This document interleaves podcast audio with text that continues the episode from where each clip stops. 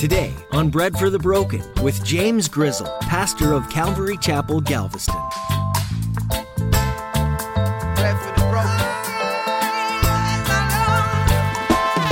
I want to know how to hit my knees and pray when it's time to pray. I want to know how to rejoice and praise Him when it's time to praise Him. And I don't care who's on the throne. I don't care who's on the throne. It doesn't matter. Because ultimately, you and I are here. Just like any king or ruler has been appointed as a king or ruler for that time, for that moment, you and I have been appointed to be here right now, today, to represent him. In our world, you might feel a lot like Daniel and his friends in exile in evil Babylon. Your faith in God doesn't belong. Your values contrast strongly with the culture. But you can, like Daniel, stand firm in your faith with courage and integrity without compromise. Today, Pastor James will challenge you to pray for your leaders, stand up for what's right, surround yourself with a group of faithful friends, and give God all of the credit for the way through. Remember, God is sovereign, and none of this is beyond his knowledge or control. Now, here's Pastor James in the book of Daniel, chapter 2, with today's edition of Bread for the Broken. I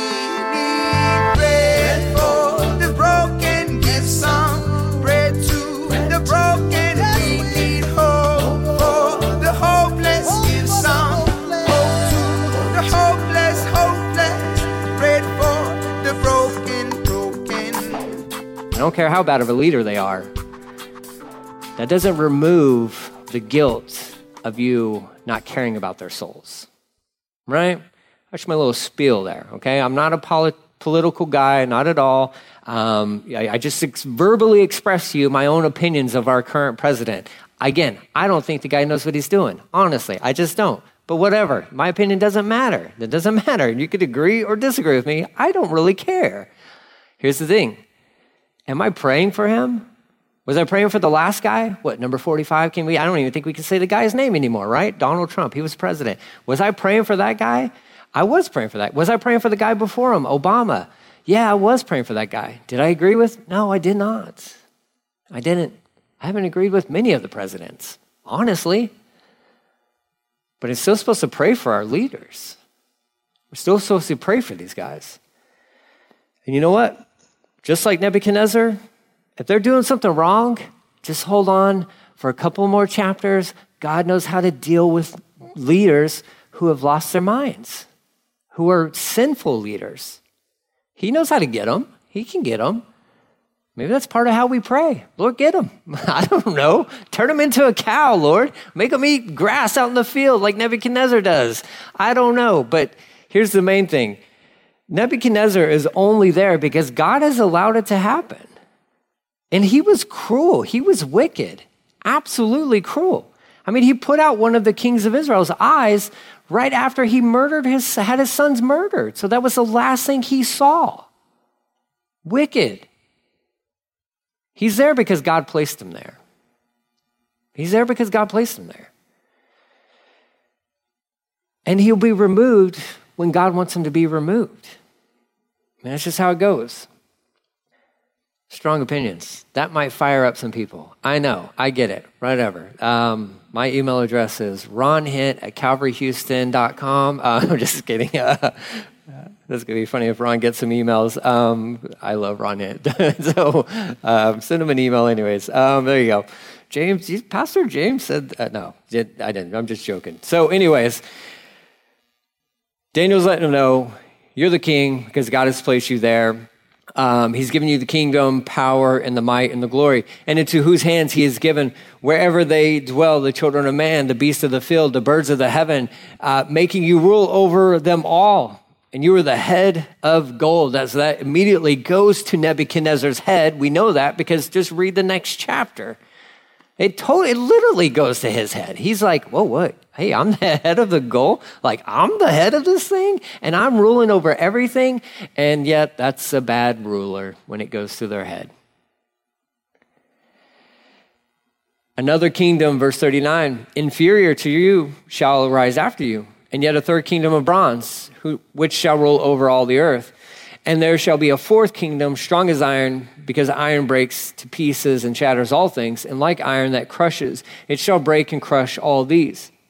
And as you saw the feet and the toes, partly of potter's clay and partly of iron, it shall be divide, a divided kingdom. But some of the firmness of iron shall be in it, just as you saw iron mixed with soft clay.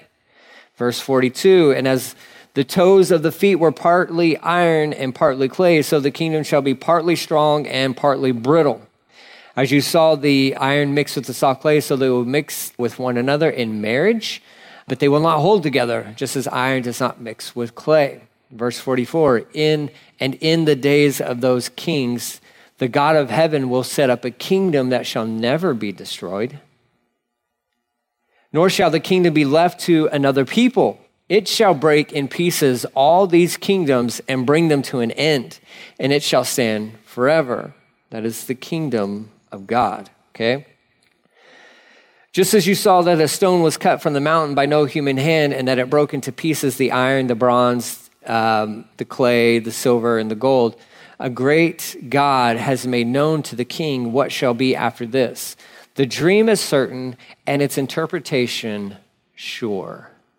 So Daniel's basically is like, Nebuchadnezzar, all right, let me break this down for you, buddy. Um, here's what you saw. That head of gold, yeah, that's you. That's you. But somebody's gonna, they're gonna replace you. So the head of gold, it's the Babylonian Empire. That's Nebuchadnezzar. It's basically 606 BC to 539 BC. That was when they ruled and reigned. So Daniel's like, yeah, Neb, you're the head of gold, man. You're the head of gold, right? That's, that's who you are. Oh, but your, your days are numbered. Your kingdom's numbered. And what God has given you, he's going to take it away. He's going to take it away. So the next guys that show up are going to be the uh, Medo Persians, right? and that's going to be 539, I think, 539 BC to 332 uh, BC.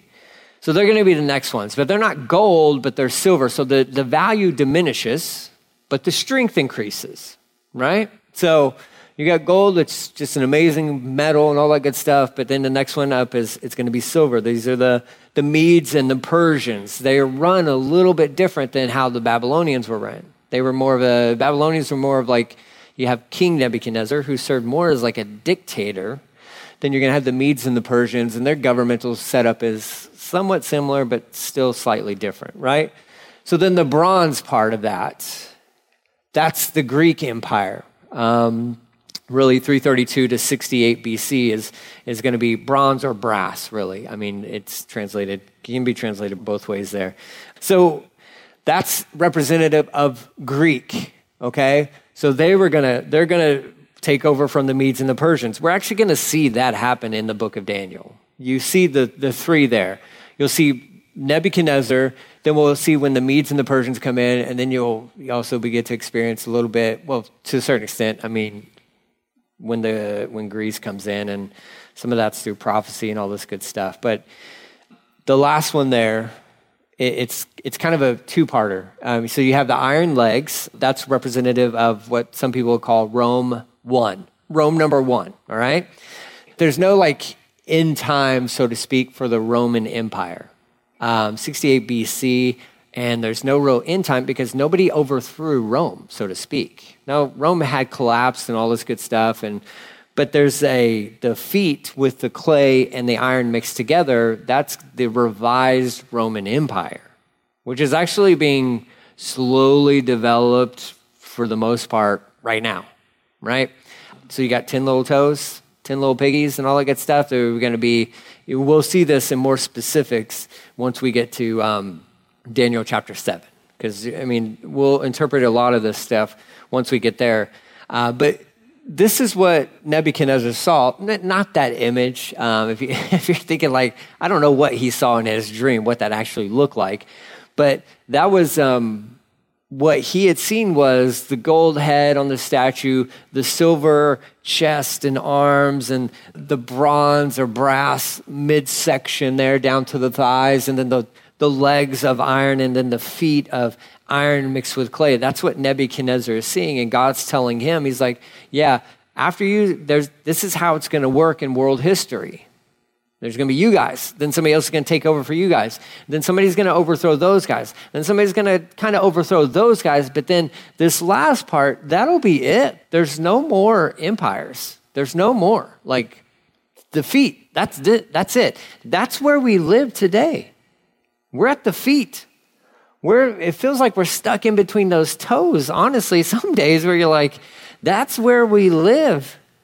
And we're just waiting for that big rock to be hurled down to obliterate all human forms of government.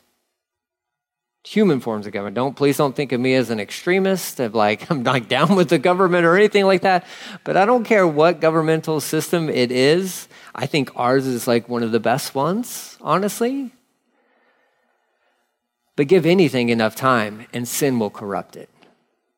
Because if it's if it's human made, we're going to we, we just know how to wreck things. We know how to spoil things. And we don't want i don't want a democracy. I want a theocracy. I want a god governed place. That's the best idea that's the best idea and that's what's going to happen so he lets him know he's like that rock and he doesn't really you know, elaborate too much on what that rock is, but we know it that that rock is going to come down and smash this thing to pieces, and it's gone. It's dust. It's dust. And the only thing that stands is this rock that develops into this mountain that, that fills the earth. And that'll be really the kingdom, the kingdom of God. Nebuchadnezzar gets a little heads up concerning that.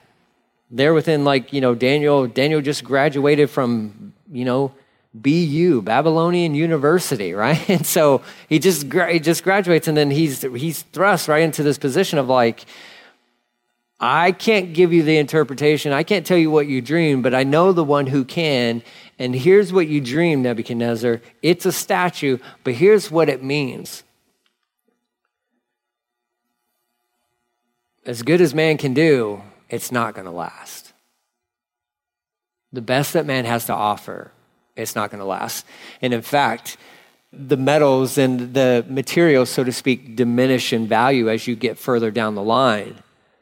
Now, up until the legs, uh, well, up until the feet, the strength was increasing. But then you get to the feet, which is where we live. Clay mixed with iron, it doesn't mix at all. It is absolutely super weak and very brittle. That's the day and age in which we live today. I don't care what, what is being communicated to you out there of like how mighty our governmental systems are and all that stuff. They are absolutely the weakest they've ever, ever been. And they're prime for a giant rock to come down and to smash them to pieces. That's what's going to happen. Jesus actually will step down on the Mount of Olives and that thing will split. It's going to split. We went through Revelation. We remember, and if you don't, read back through that book. It's a beautiful book, and you'll be blessed. There's a promise in there that if you read through that book, uh, take your time reading through that book and study through that book, you will be blessed. It's one of the only books that actually says, hey, if you take the time to read through this thing, you will be blessed by it. So read back through it. If you need a blessing, read back through it.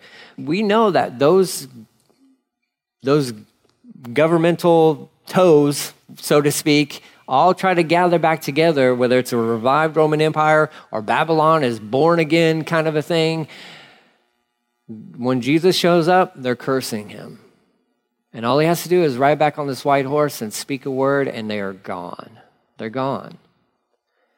That's what's going to happen. That's the interpretation. That's what takes place there. Now, I, we're going to get into that further in, in chapter 7. So I don't want to, there's a lot more to that than just like, well, it's the Babylonians, Medes, the Persians. We're going to get into that way, way greater detail down the road. But just, just giving you an interpretation. Because I really think it's funny, because it doesn't matter what Daniel says to Nebuchadnezzar. All, I think in his brain, all he can think about is that golden head. Because if you read chapter three, you're like, he sets up a golden statue. He's like, oh no, I'm not the head. Oh, the whole thing is me. I'm solid gold. It's all gold, right?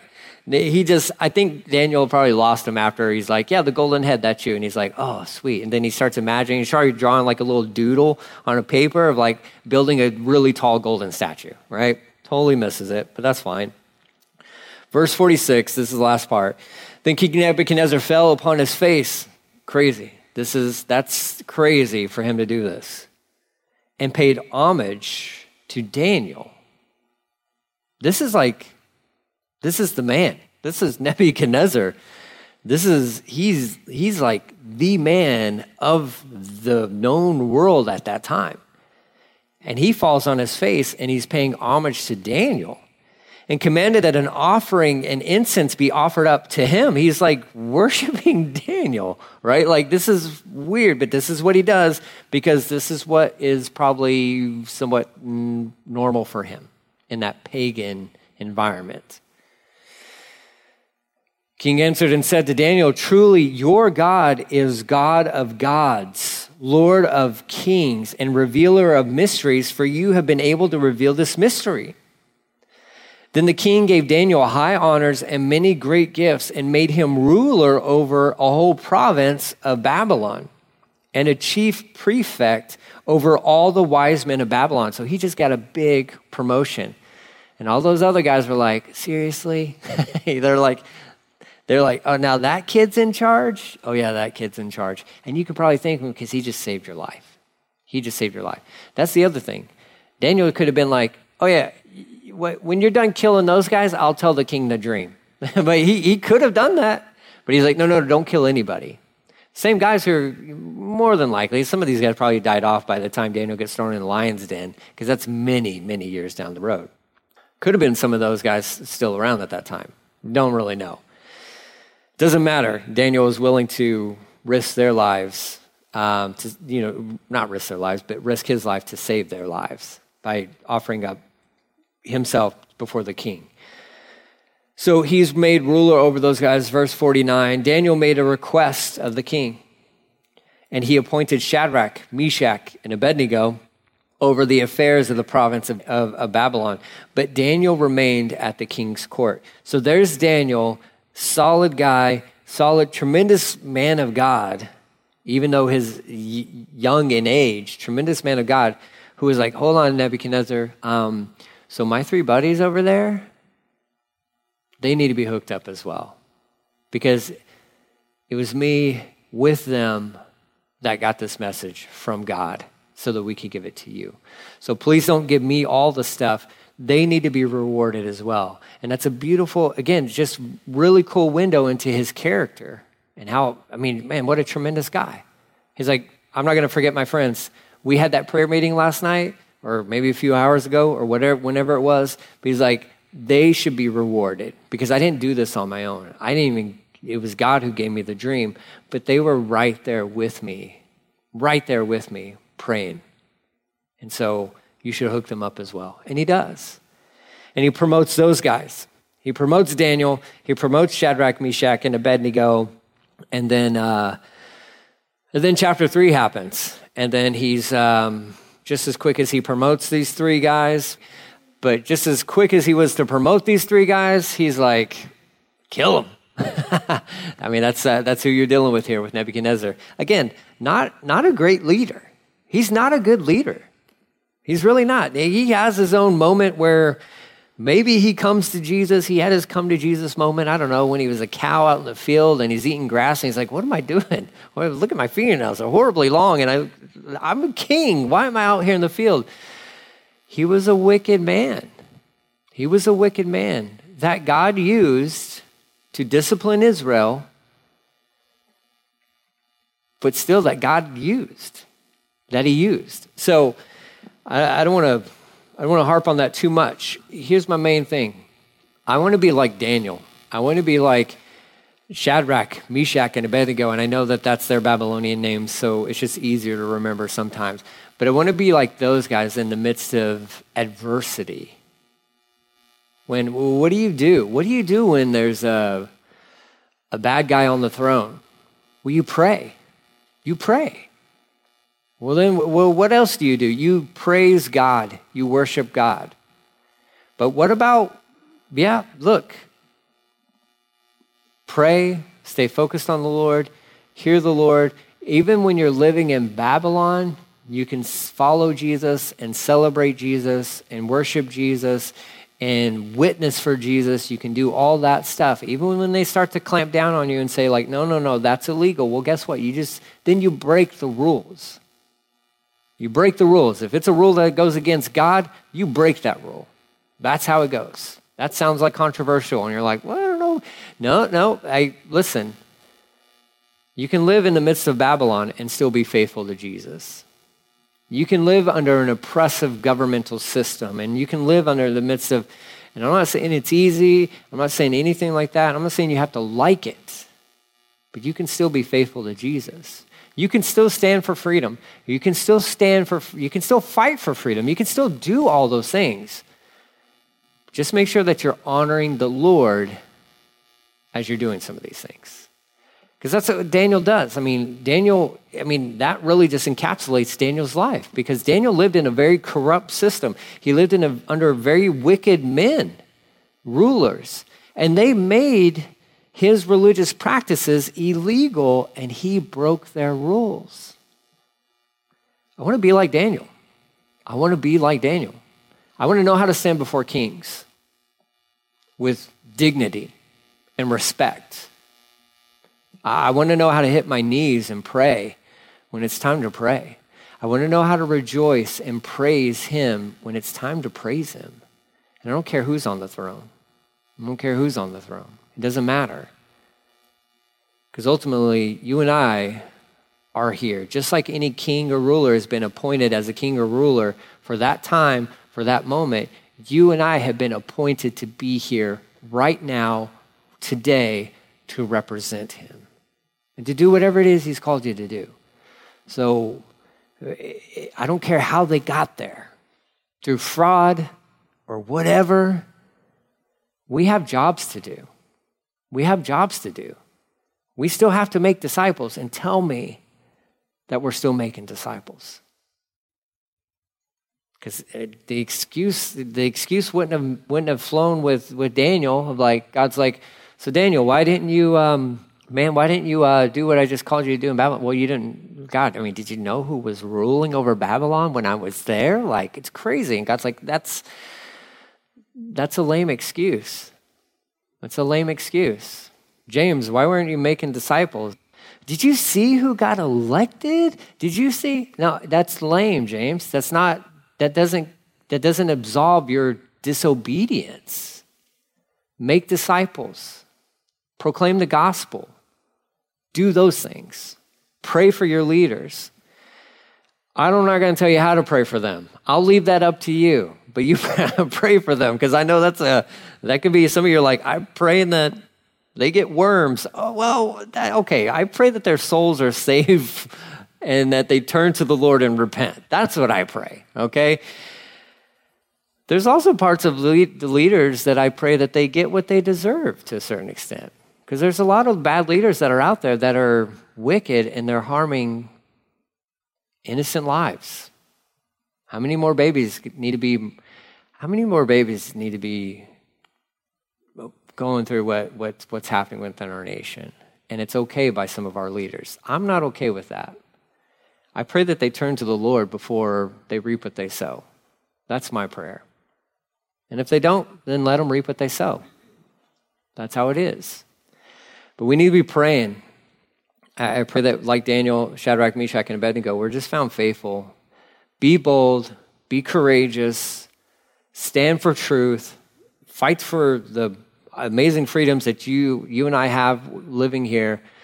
But man, I pray that our, our following of Jesus is top priority within our lives. And that supersedes anything else that we have going on, so to speak.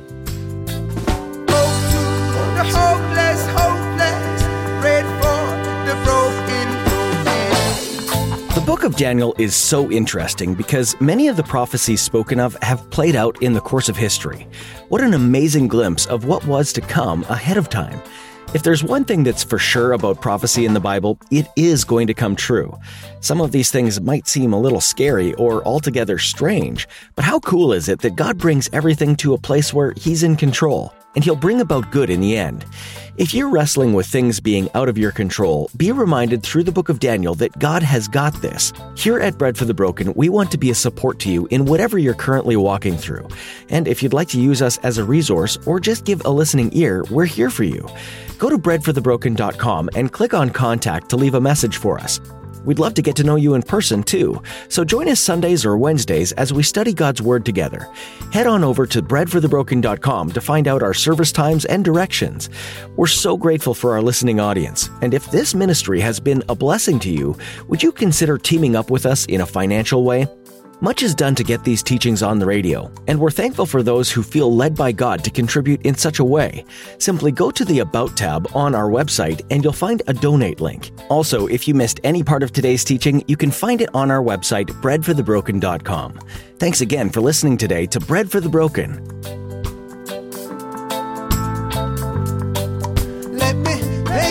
picture